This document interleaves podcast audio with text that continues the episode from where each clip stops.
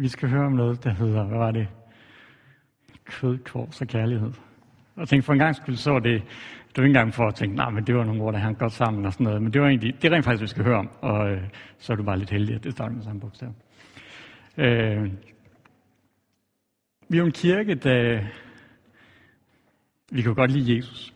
Vi vil gerne øh, følges med ham. Vi vil gerne høre på, hvad han siger til os. Vi vil sådan set også rigtig gerne handle på det.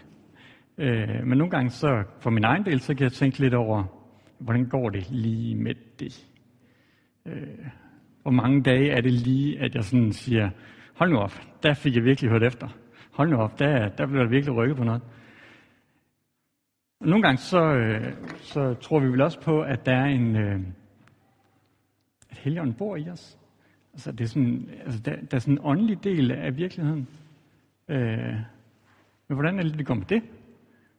Altså, hvor mange dage er det lige, at øh, jeg tænker, hold op, der er virkelig, øh, der er virkelig noget øh, kontakt her. Øh, og ja, jeg lever i en, øh, både en fysisk virkelighed, men jeg lever også i en åndelig virkelighed. Hvordan det står til med det? Og, sådan, og øh, når man nu til og med tror på en Gud, som er den stærkeste, og den sejeste, og som ham, der har skabt det hele. Og øh, dem, der fortæller om det, har de gode budskaber. Kirkerne, at mange af dem, de står tomme. Men hvorfor nu det? Det er sådan nogle ting, det vi skal snakke om i dag, som der er måske en sammenhæng mellem nogle af de ting, altså så at sige tabet af åndelig virkelighed, og det her med discipleskab, og, og, sådan, og hvad er det, Bibelen taler om? At, øh, Altså at når, når vi elsker hinanden, jamen så begynder nogen at prise Gud for det. Yes. I forhold til øh, formatet af, af gudstjeneste, eller lige øh, prædiken, så øh, tænkte jeg, at det var egentlig smartere, at I øh, hørte mere på Bibelen end øh, på mig. Så I vil nok opleve, at der er rigtig meget Bibel, vi lige skal igennem. Øh, forhåbentlig kommer det op på, øh, på nogle skærme, ellers så må I jo spidse ørerne. Øh, så det håber jeg lige, sådan lige er med på at være lidt i noget gear til at komme omkring noget Bibel. Og øh, det har jo også fordelen, at så kan, I, øh, hvad hedder det, så kan I jo gå hjem bagefter lige og læse efter, for at se, jamen forholder det sig nu virkelig, sådan som, øh, som det blev sagt. Så derfor rigtig meget Bibel. Øh, yes, det håber I med på. Men skal ikke starte med at bede lige for det. Kære far i himlen, vi er dybt, dybt afhængige af dig. Vi står meget magtesløse. Så derfor tusind tak for, at du døde for os, og at du har givet os din helgen. At du møder os der, hvor vi er. Og her vil bede om, at du vil tale til os, og at du vil øh, åbne os, og vise os, hvad er det, vi hver især skal, skal høre hos dig. Vi overgiver os til dig. Amen.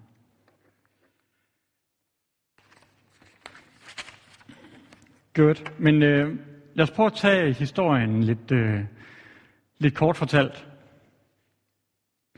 Den er forholdsvis simpel. Den går ud på, at øh, der er kærlighed, og der er noget ånd. Det er nogle af de vigtige ting. Altså det nye liv, som vi er kaldet til, og som vi har fået givet, handler om, at, øh, altså, at kærligheden bryder frem i vores liv. Det er den ene side af det. Så den anden side af det, det er, at der er noget selvisk i os noget, som Bibelen omtaler som kødet. Og de to ting, de har det bare ikke super godt med hinanden. Så øh, de to ting, når de sådan ligesom begynder at mødes i os, så øh, sætter Bibelen nogle ord på det, der kalder den, den kalder det korset.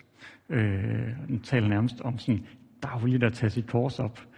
Øh, så når de her kærlighed, øh, kærlighedens ånd og det selviske kød, når det mødes, så bliver det sådan lidt til en daglig korsfæstelse af os. Men det, som Bibelen også taler om, det er, at der er sejr i det. Ja, det kan godt se lidt, øh, hvorfor skal det nu være så tungt-agtigt? Øh, men det er slet ikke tungt. Der er sejr i det, og der, vi bliver fyldt med løfter om det. Og så øh, som det sidste, så vil vi lige kort komme omkring, jamen, hvordan kommer vi så i gang? Øh, sådan nogle konkrete ting, som vi kan kaste os over. Så det er, den, øh, det er egentlig bare det, vi skal igennem og, øh, og pakke det lidt mere ud. Så det skulle vi til at håndtere.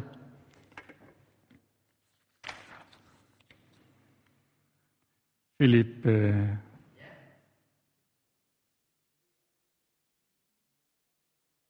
To sekunder, det venter vi på. Godt. Ånd og kærlighed. Lad os prøve at tage et sted fra 1. Johannes kapitel 4, vers 7 og 8. Nu må I høre efter mig, ikke? Øh, hvor der står, Mine kære, lad os elske hinanden, for kærligheden er af Gud, og enhver, som elsker, er født af Gud og kender Gud. Den, der ikke elsker, kender ikke Gud, for Gud er kærlighed. Så det her med kærlighed, det er ikke sådan et eller andet, øh, sådan, altså en ting blandt mange, så at sige. Det er rimelig centralt.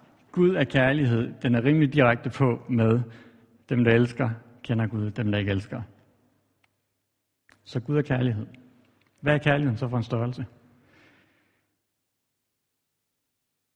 Ofte så nævner Bibelen noget om, at kærligheden det er dø for andre. Hvis vi tager bjergprægten, så er det jo ikke, øh, så nævner den om det her med, at, øh, altså, altså, hvis man kun elsker sine venner, eller, hvad gør man så? Altså, elsk dine fjender. Øh, og den har flere, flere forskellige steder, hvor den taler, for eksempel Johannes 15, hvor der står, at dette er mit bud, at I skal elske hinanden, ligesom jeg har elsket jer. Og så tænker man, ja, hvordan var det lige, Jesus han elskede disciplene? Det, det kommer heldigvis i næste vers, hvor den fortsætter. Større kærlighed har ingen end den at sætte sit liv til for sine venner. Og i øh, 1. Johannes brev 3, 16, 17, der står, derpå kender vi kærligheden, at han satte sit liv til for os. Så skylder også vi at sætte livet til for brødrene. Den, der har jordisk gods og ser sin bror lide nød, men lukker sit hjerte for ham, hvorledes kan Guds kærlighed blive i ham? Igen, kærlighed, det er ikke sådan et eller andet, det kunne være lidt hyggeligt-agtigt, sådan lidt, altså lidt, øh, lidt pænt fernis-agtigt. Det er, altså, det koster noget. Der er noget selvopoffrelse i det. Det er den kærlighed, vi taler om. Og øh, Filipperne 2, vers 5 og 8, der står, I skal have det samme sind over for hinanden, som var i Kristus Jesus. Da han var trådt frem som et menneske, ydmygede han sig og blev lydig ind til døden, ja, døden på et kors. Så det er måske værd lige at få tage med, når vi taler om øh, kærlighed og Gud er kærlighed og sådan nogle ting, og det bliver næsten lidt småromantisk. At det den måde, Bibelen ganske ofte taler om kærlighed, jamen det er som, at nogen er villige til at dø for nogle andre.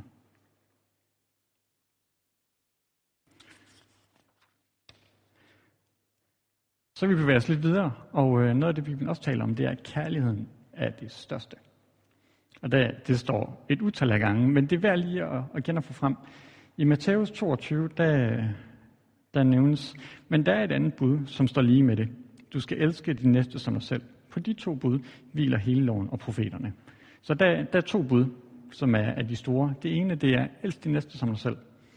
Og i Galaterne 5, der står, for hele loven er opfyldt i det ene ord, du skal elske din næste som dig selv. Og i Romerne 13, der står, hvad ingen anden skyldig end at elske hinanden, for den, der elsker andre, har opfyldt loven. Budene, du må ikke bryde et ægteskab, du må ikke begå drab, du må ikke stjæle, du må ikke begære, og et hvilket som helst andet bud sammenfattes jo i dette bud, du skal elske din næste som dig selv. Så det er Gud er kærlighed, det er en selvopoffrende kærlighed, og det er rent faktisk det, som alt hvad der står om i vores, altså vores måde at leve på, så at sige opsummeres, opsummeres i det.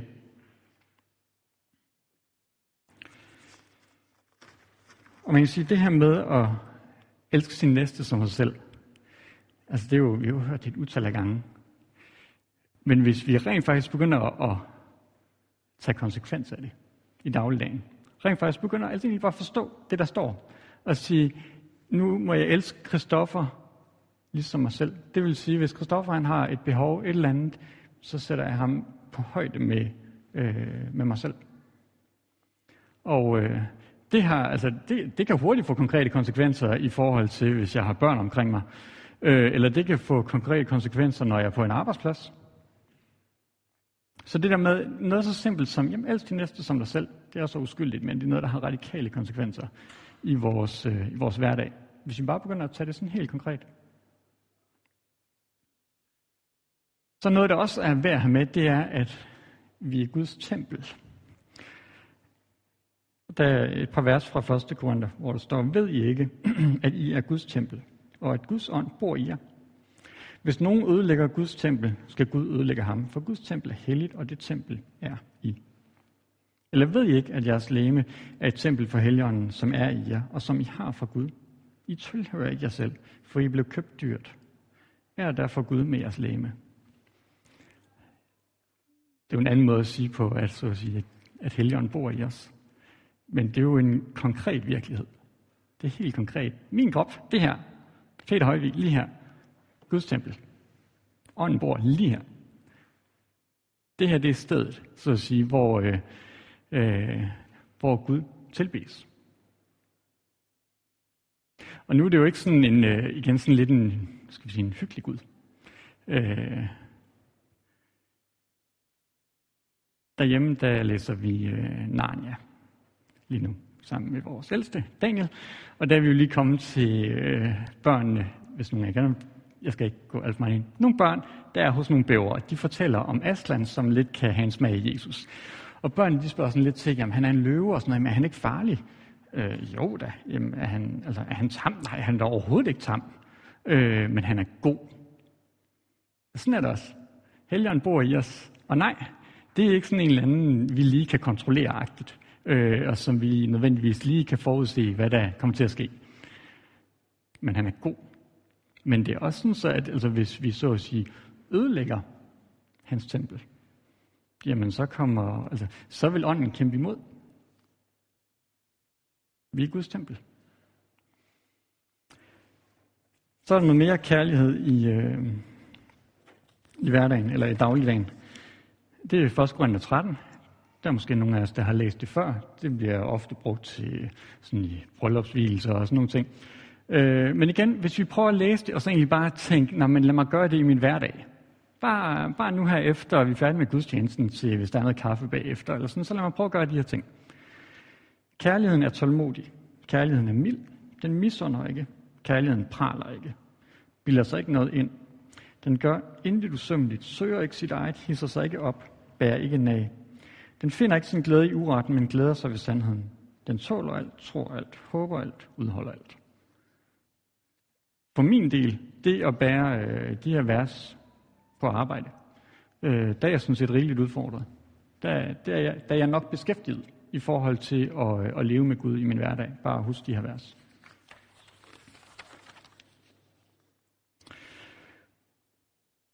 Godt. Så det var den ene del, ånden og kærlighed. Så går vi over til den lidt mere, øh, skal vi sige, dystre del, øh, med det selviske kød. Fordi det her, det er jo fantastisk. Ånd og kærlighed. Altså, min chef, hvad ønsker du mere? Altså Gud, han er jo god. Kærligheden, det fantastiske, og det tager bolig i os, og han hjælper. Og så kommer det selviske kød, som, øh, som vi støder på her. Noget er i vejen. Altså, fordi jeg lever ikke så kærligt, som jeg gerne vil. Jeg lever ikke med ånden, som jeg gerne vil. Men hvad er det, der er i vejen? Elsk ikke verden, og heller ikke det, som er i verden. Hvis nogen elsker verden, er faderens kærlighed ikke i ham. For alt det, som er i verden, kødets lyst, øjnenes lyst og pral med jordisk gods, er ikke af faderen, men af verden. Og verden og dens begær går til grunde, men den, der gør Guds vilje, bliver til evig tid. Og fra galaterne. Hvad jeg mener er, I skal leve i ånden og ikke følge kødets lyst. For kødets lyst står ånden imod, og ånden står kødet imod. De to ligger i strid med hinanden, så I ikke kan gøre, hvad I vil. Men drives i ånden, er I ikke under loven. Guds gerninger er, og så er der en liste af det, og så, men åndens gerning, frugt er, list med det, de som hører Kristus Jesus til, har korsfæstet kødet sammen med lidenskaberne og begæringerne. Det der er noget i os, der er imod ånden og kærligheden.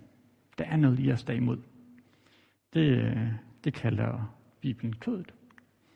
Og øh, næsten skal prøve sådan at opsummere sådan meget, altså bare lige et ord. Hvad er kødet? Kødet er selvisk. Alle de her ting, det er forskellige varianter af at tænke på sig selv og imødekomme mig selv.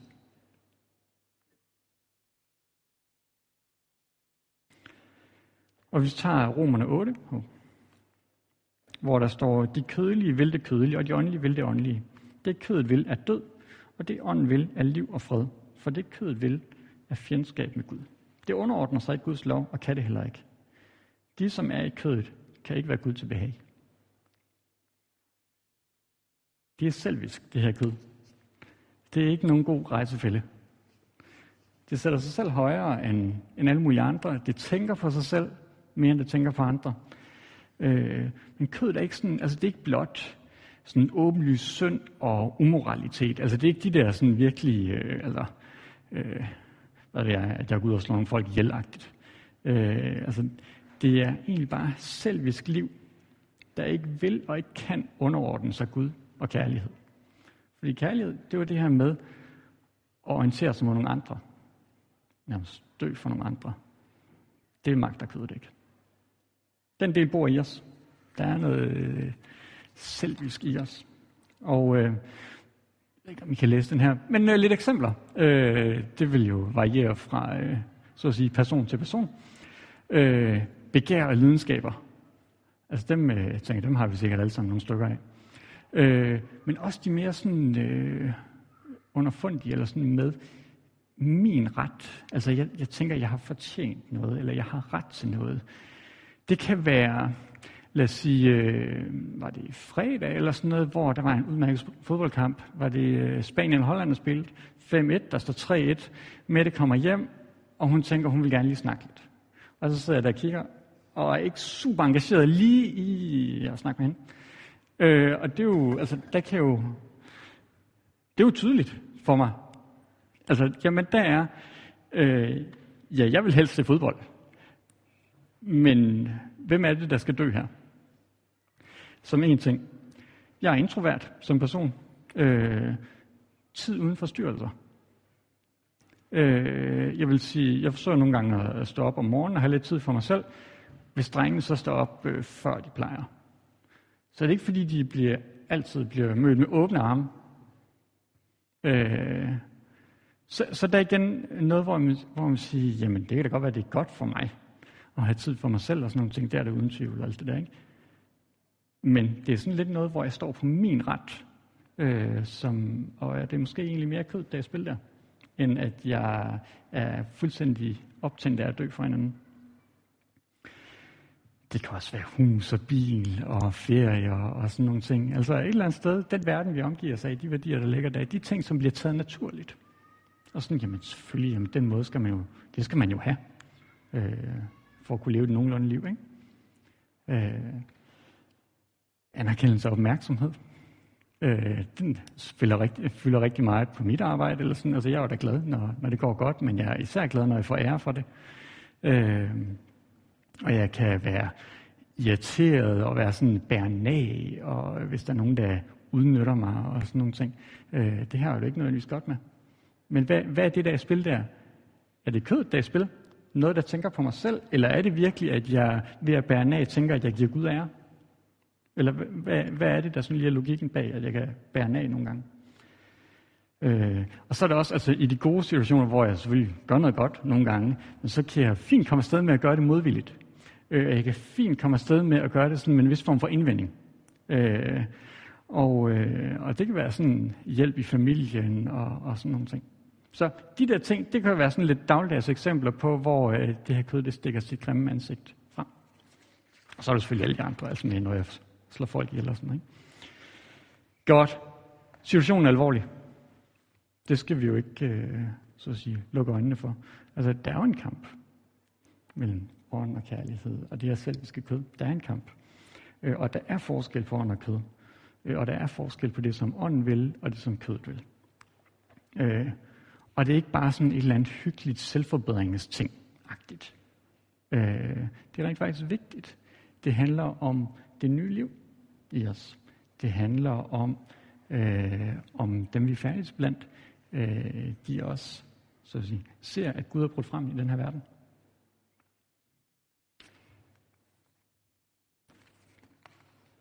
Yes.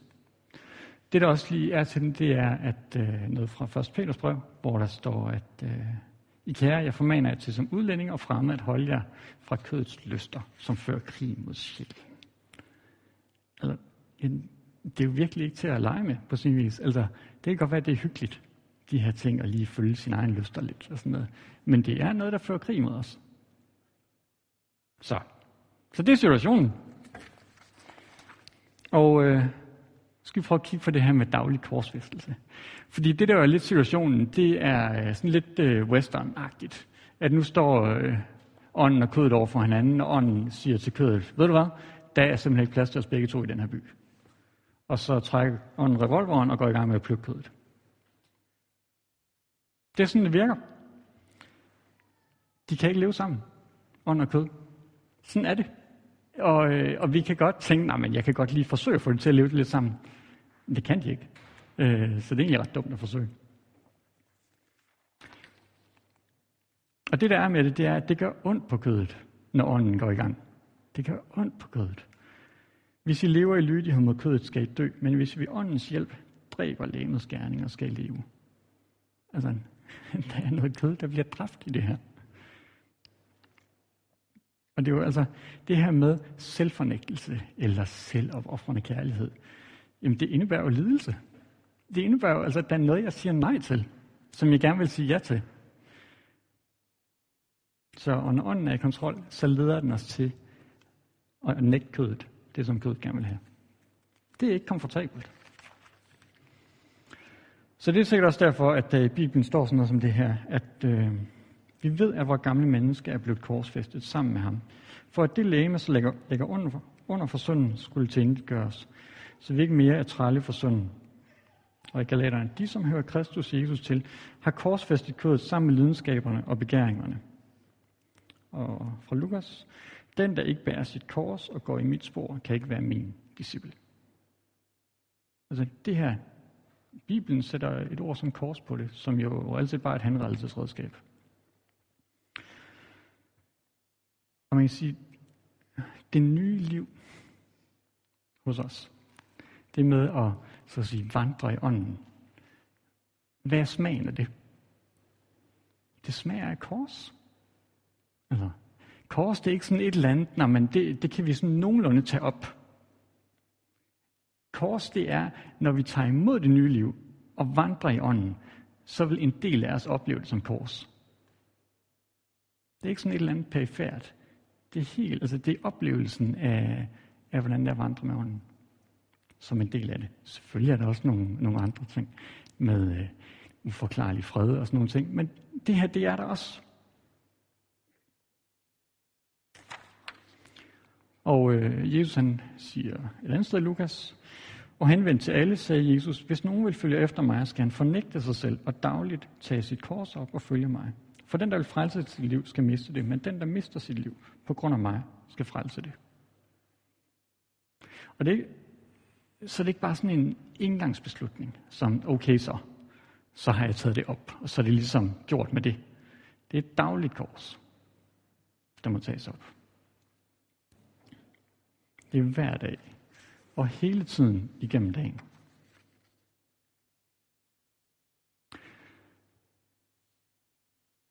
Nogle gange så kan det være sådan en skjult antagelse. Sådan, vi har ikke i tale sat den, men alligevel, jeg, kan, jeg kender den i hvert fald hos, fra mig selv, om at altså, hvis jeg nu lever et nogenlunde heldigt liv, øh, så vil Gud give mig sådan et nogenlunde komfortabelt liv. Altså, altså hvis jeg nu sådan, altså, ligesom går lidt med på det, som han siger, ikke, så vil han også passe godt på mig. Og han vil i hvert fald imødekomme de ting, som jeg synes er lidt rart.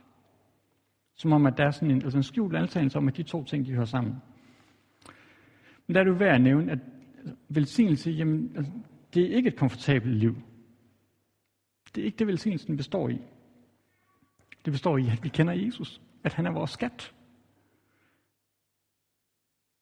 Lad os prøve at læse fra Filipperne og Hebræerne. Ja, jeg regner så vist alt for tab, på grund af det er langt større at kende Kristus Jesus, min Herre. På grund af ham har jeg tabt det alt sammen, og jeg regner det for skarn, for at jeg kan vinde Kristus. Det er nogle vers, der jævnligt har, øh, så at sige, vist så relevante i mit liv. Det med at sige, ja, regn alt for tab, regn alt for skarn, for det er langt større at kende Kristus. Altså det er det der velsignelsen, det er at kende Jesus. Og de to ting er faktisk lidt svære at holde sammen. Altså det, at jeg regner noget jordisk for min skat, og så samtidig kende Jesus som min skat. De to ting, de har det ikke altid lige let. Så velsignelse, hvad er det? Jamen det er alt, hvad der bringer mig tættere på Jesus. Det er velsignelse. Og øh, vi må egentlig bare anerkende, at så at sige, tab og lidelser, øh, det kan være en effektiv måde at komme tættere på Jesus. Det korsfester kødet. Sådan er det. Så, nogle gange så kan vi tænke, valg valget det står mellem et hyggeligt liv og så et radikalt liv. Men reelt valget det står mellem kors eller død. Vi kan vælge at leve i kødet, der leder til død, eller vi kan vælge at følge Jesus, der indebærer kors. Så lidt på den øh, lidt, øh, så at sige, lidt øh, pessimistisk sagt, jamen så må vi vælge mellem kors og død. Vi kan selvfølgelig også sige, at vi, vi kan vælge mellem øh, at leve selvisk, og så mellem det og så liv. Det er jo selvfølgelig den anden side af det. At øh, jamen, korset, der, der er liv i det. Men, men en del af det er også at vælge mellem kors og død.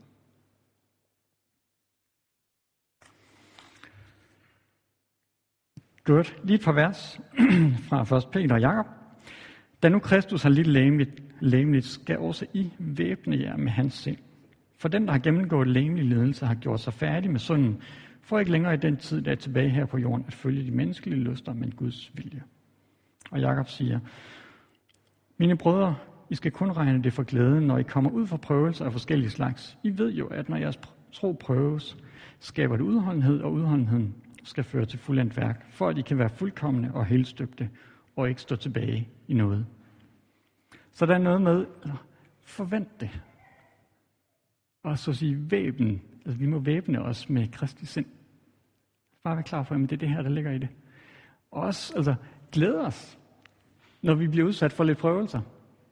Fordi det rent faktisk gør gode ting for os. Og det åbner velsignelsen op for os.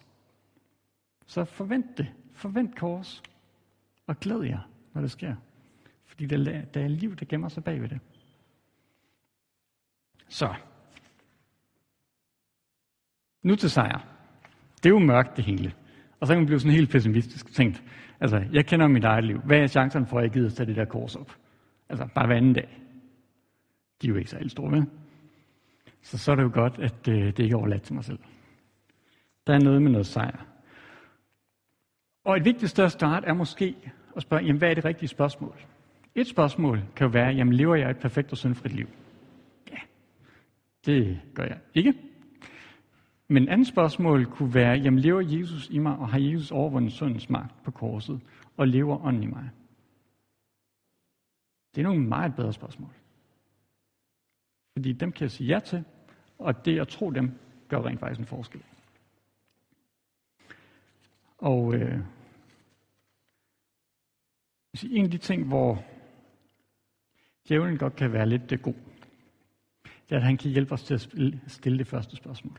Og så blive mismodige og sige, men det nytter heller ikke noget. Altså, det bliver aldrig godt, det her. Ja, det er jo fuldstændig rigtigt. Det bliver nok ikke perfekt, før Jesus han, øh, han kommer tilbage. Men det er jo ikke det samme, som at han ikke lever i mig. Og det er jo ikke det samme, som at han, han ikke har vundet over synden. Og det er jo ikke det samme som, at han ikke har sat mig fri fra kødets magt. Der er nogle steder her omkring, at Gud giver sig. Lad os sige flipperne, hvor står, han, som har begyndt sin gode gerning i jer, vil fuldføre den ind til Kristi Jesu dag. Og øh, lidt senere i flyvebrevet står der, arbejde med frygt og bæven på jeres frelse, ikke blot som da jeg var til stede, men endnu mere nu i mit fravær, for det er Gud, der virker i jer både at ville og at virke for hans gode vilje. Der kan man hurtigt slå sig lige på den første sætning, der med arbejde med frygt og bæven på jeres frelse. Så tænker man, det magter jeg jo ikke. Men det vigtige at være opmærksom på, det er, jamen, altså, så at sige, øh, det virkelige i det, det er, at det er Gud, der virker i mig både at ville og at virke for hans Gud vilje. Altså, at han ønsker virkelig at arbejde i mig. Han ønsker at give mig en vilje, der vil, og han ønsker at give mig at virke for hans gode vilje. Det er det, der sker. Så på den vis, det at arbejde med frygt og bæven er egentlig bare at åbne sig op for alt det, Gud vil i mig. Og i 1. Johannes, Johannes, der står, der i består kærligheden, ikke i, at vi har elsket Gud, men i, at han har elsket os og sendt sin søn som et sonoffer for vores sønner. Altså, vi må for alt i verden ikke blive forvirret her. og tro, at det her, nu skal jeg tage mig sammen, agtigt. Fordi så, det virker ikke. Øh, det tror jeg, en del af os kan, kan fortælle historien. Det virker ikke. Fordi der er noget med kødet, der gør, at kødet kan ikke vinde over sig selv. Altså vi kan ikke ved egen vilje vinde over, øh, vinde over kødet. Men det er jo netop derfor, det er så godt og sådan en stor noget, at, at det er Jesus, der har vundet allerede. Så sejren, jamen den kommer fra Gud. Det er hans kraft. Den er grundlagt i korset. Og, øh, og ånden er mægtig i os. Der er faktisk, Gud er i os. Og nu nogle vers, et par vers, som for mig at se, at altså, øh, dem er jeg ikke færdig med at opdage nu. Øh, det er fra 2. Peters brev, kapitel 1, hvor der står, alt hvad der behøves til liv og Guds frygt, har hans guddommelige kraft skænket os. Gennem erkendelsen af ham, der kaldte os med sin herlighed og styrke. Og dermed har han også skænket os sine store, dyrebare løfter. Så I ved dem kan slippe fri af forkrænkeligheden i denne verden med dens begær og fordele guddommen i natur. Prøv lige at åbne den op. Bare start til sidst, altså med fordel i guddommelig natur. Eller at slippe fri af forkrænkeligheden i denne verden med dens begær. Altså det, er jo, det her det er jo alt det, som vi altid lige har talt om. Med at slippe fri af kødet. Og fordel i guddommelig natur, fordel i ånden, fordel i kærligheden. Alt, hvad der behøves til liv og Guds frygt, har han skænket os. Det er udmærket at begynde at starte, eller starte med at tro det nu. Og egentlig tænke, ja, det er faktisk sandt. Og det vil jeg gerne opdage noget mere af. Og derfor nogle af de her løfter, jamen de er simpelthen så dyrebare. Fordi det er ved dem, at, øh, at det så at sige øh, åbnes op i os. Vi er sat fri fra kødets magt. Jeg kan prøve at tage lidt vers fra Romerne og Galaterne. Sådan skal også I se på jer selv. I er døde for synden, men levende for Gud i Kristus Jesus. Og i kapitel 8. Men I er ikke i kødet, I er i ånden, så sandt som Guds ånd bor jer. Den, der ikke har Kristi ånd, hører ikke ham til. Men når Kristus er i jer, er lægemet ganske vist dødt på grund af synd, men ånden har liv på grund af retfærdighed. Og når hans ånd, han som oprejste Jesus fra de døde, bor i jer, skal han som oprejste Kristus fra de døde, også gøres jeres dødelige lamer levende ved sin ånd, som bor i jer. Det der kan blive 8, det må sige, der er mange ting, jeg kan forstå nu. Men det er dog indiskutabelt, at der er noget med, at kødet og ånden og ånden har brudt kødets magt. Det er rent faktisk muligt at leve i ånden. Og Galaterne 2.20, der står, jeg lever ikke mere selv, men Kristus lever i mig, og mit liv her på jorden lever jeg i troen på Guds søn, der elskede mig og gav sig selv hen for mig. Prøv at smage på den. Jeg lever ikke mere selv, men Kristus lever i mig. Det er jo præcis de her ting, vi taler om. Og her er en, der lever, så at sige, der har levet, inden Jesus kom igen, som siger, ja, jeg lever ikke mere selv. Kristus lever i mig. Der er noget, der er brudt. Og det kan måske hænge sammen med noget af det, som Johannes taler om. Jamen, ånden er den stærkeste. I 1. Johannes skriver han, I er af Guds, I er af Gud, kære børn, og I har overvundet dem, for han, som er i jer, er større end han, som er i verden. Og et kapitel senere står der, for alt, hvad der er født af Gud, overvinder verden, og den sejr, som har overvundet verden, er vores tro. Og hvem andre kan overvinde verden, end den, som tror, at Jesus er Guds søn? Den er med, for han, som er i jer, er stærkere end han, som er i verden. Altså lad os nu ikke altså, tro, at det her det er så umuligt. Altså vi er så at sige på taberholdet, eller vi er blevet valgt sidstagtigt. Det er det jo ikke. Eller i den her ånd og kærlighed og det selviske kød, vi er på vinderholdet. Ikke? Og det må vi gerne åbne lidt op. Godt. Der kunne siges meget mere. Men øh, hvad gør vi så? Det kunne man da også sige rigtig meget om. Men øh, det, skal, det skal vi undlade. Det, der jo reelt set er spørgsmålet, er ikke så meget, ja, hvordan kommer vi i gang? Det er nærmest endnu mere, jamen, hvordan modtager vi sejren i vores liv? Sejren er vundet. Alt, hvad der er brug for til liv og Guds frygt, det er blevet skænket hvordan bliver det så sådan øh, lidt mere virkelighed i vores liv? To ting. Meget simpelt. Elsk de næste som dig selv. Øh, og det er jo her, hvor øh, så hvis vi får en oplevelse af, Nå, er, det ikke, er det ikke mere end det, agtigt, så er det jo sådan set rigtig fint, så er du bare gå i gang med det. Elsk de næste som dig selv. Og øh, der er noget i Filipperbrevet igen, hvor der står, gør intet af selviskhed og heller ikke af indvildskhed, men sæt i ydmyghed de andre højere end jer selv. Bare det vers, det, det kan jeg bruge god tid på at leve med hver dag. Bare, altså, gør intet af selviskhed og heller ikke af indbilskhed, men sæt i ydmyghed de andre højere end jer selv. Prøv at gøre det, på, altså, når I er på arbejde. Sæt i ydmyghed de andre højere end jer selv. Så det er et sted at starte. Det er med, jamen, begynd at elske det næste som dig selv. Helt konkret i handling. Fordi det er jo reelt set, det er nærmest den handling per definition, der bryder med kødet, og som øh, hvad hedder det, åbner op for kærligheden og ånden. Det er elsk din næste som dig selv. Og hvis det skal være sådan helt øh, konkret for mig, der handler det meget om tålmodighed. Øh, den er også nævnt i de forskellige øh, opremsninger, der er af kærlighed, hvad kærlighed er. Tålmodighed står ofte ret tidligt som noget af det første. Så tænker jeg, det er der masser af grund, eller det giver god mening for mig at øve sig i det. Over for drengene derhjemme, eller over for Mette, eller på arbejde. Jeg tænker egentlig også, at det formentlig giver mening, hvis man er studerende, over for sine medstuderende, eller i forhold til fremtidsplaner, at have øh, tålmodighed med, ja, ting kommer til sin tid. Så det er en ting. Ellers det næste som dig selv. Og så er der en... Øh, Philip, giver du skift? Og så er der den anden ting, som øh, vi kan gøre, det er tro løfterne i Bibelen. Altså, jo mere jeg så at sige kravet ned i det her, jo mere er det blevet tydeligt realitet. Altså det med, det starter med at tro det, som Bibelen taler om. Tro de løfter, der er. Altså hvis, hvis jeg kommer alt for meget i gang, uden at have taget imod nogle af løfterne, jamen så begynder jeg at gøre det i egen kraft. Så det er altså, begynd at øh, tro løfterne. Og det handler om sådan noget med, øh, tre, tre løfter, man bare kan nævne, det er, jamen, fred, der overgår alt forstand, er et af løfterne. Eller frihed fra kødets magt. Eller fordel i guddommelig natur. Altså, der er masser af løfter om, hvad Gud han giver til os. Og øh, en ting, jamen, kend løfterne. Det vil sige, læse Bibelen, agtigt. Altså, det er jo ikke svært at kende dem, hvis man ikke læser dem, eller forsøger at gøre sig bekendt med dem. Dernæst, lærer dem udenad.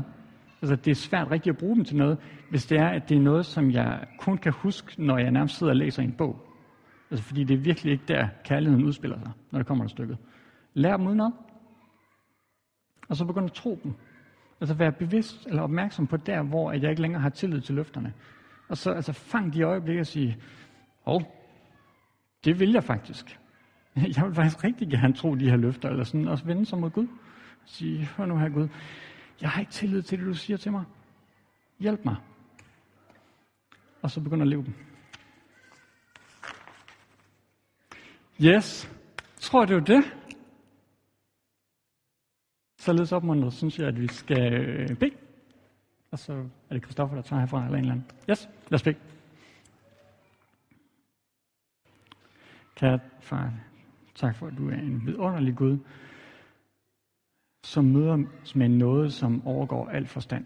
At du ikke bare tilgiver synd og tilgiver de gange, hvor vi kommer til kort og tilgiver brudhed, men at du møder os der, hvor vi er, og ønsker at løfte os op.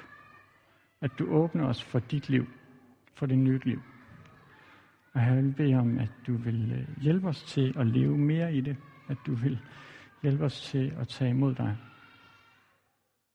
Amen.